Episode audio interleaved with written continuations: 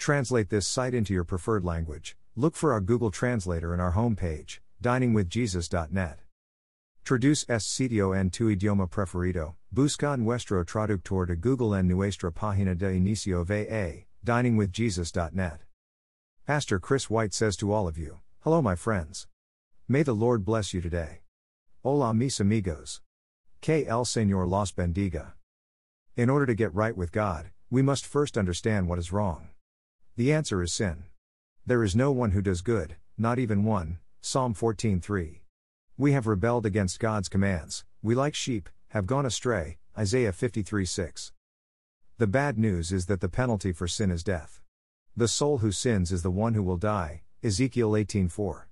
The good news is that a loving God has pursued us in order to bring us salvation.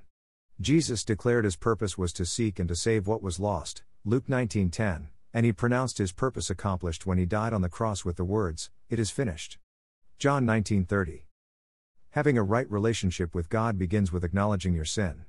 Next comes a humble confession of your sin to God, Isaiah 57:15. For it is with your heart that you believe and are justified, and it is with your mouth that you confess and are saved, Romans 10:10. This repentance must be accompanied by faith, specifically, faith that Jesus' sacrificial death and miraculous resurrection qualify him to be your Savior.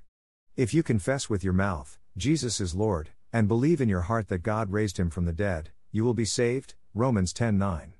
Many other passages speak of the necessity of faith, such as John 20:27, Acts 16:31, Galatians 2:16, 3:11, 26, and Ephesians 2:8.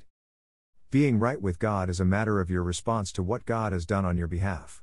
He sent the Savior, he provided the sacrifice to take away your sin, John 1:29, and he offers you the promise, everyone who calls on the name of the Lord will be saved, Acts 2:21. A beautiful illustration of repentance and forgiveness is the parable of the prodigal son, Luke 15:11-32. The younger son wasted his father's gift in shameful sin, verse 13. When he acknowledged his wrongdoing, he decided to return home, verse 18. He assumed he would no longer be considered a son, verse 19, but he was wrong. The father loved the returned rebel as much as ever, verse 20. All was forgiven, and a celebration ensued, verse 24. God is good to keep his promises, including the promise to forgive. The Lord is close to the brokenhearted and saves those who are crushed in spirit. Psalm 34:18. If you want to get right with God, here is a sample prayer. Remember, saying this prayer or any other prayer will not save you. It is only trusting in Christ that can save you from sin. This prayer is simply a way to express to God your faith in Him and thank Him for providing for your salvation. God, I know that I have sinned against you and am deserving of punishment.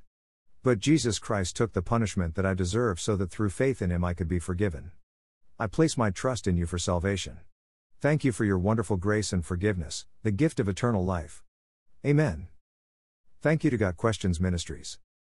Got Questions Ministries copyright copyright 2002 to 2022. All rights reserved.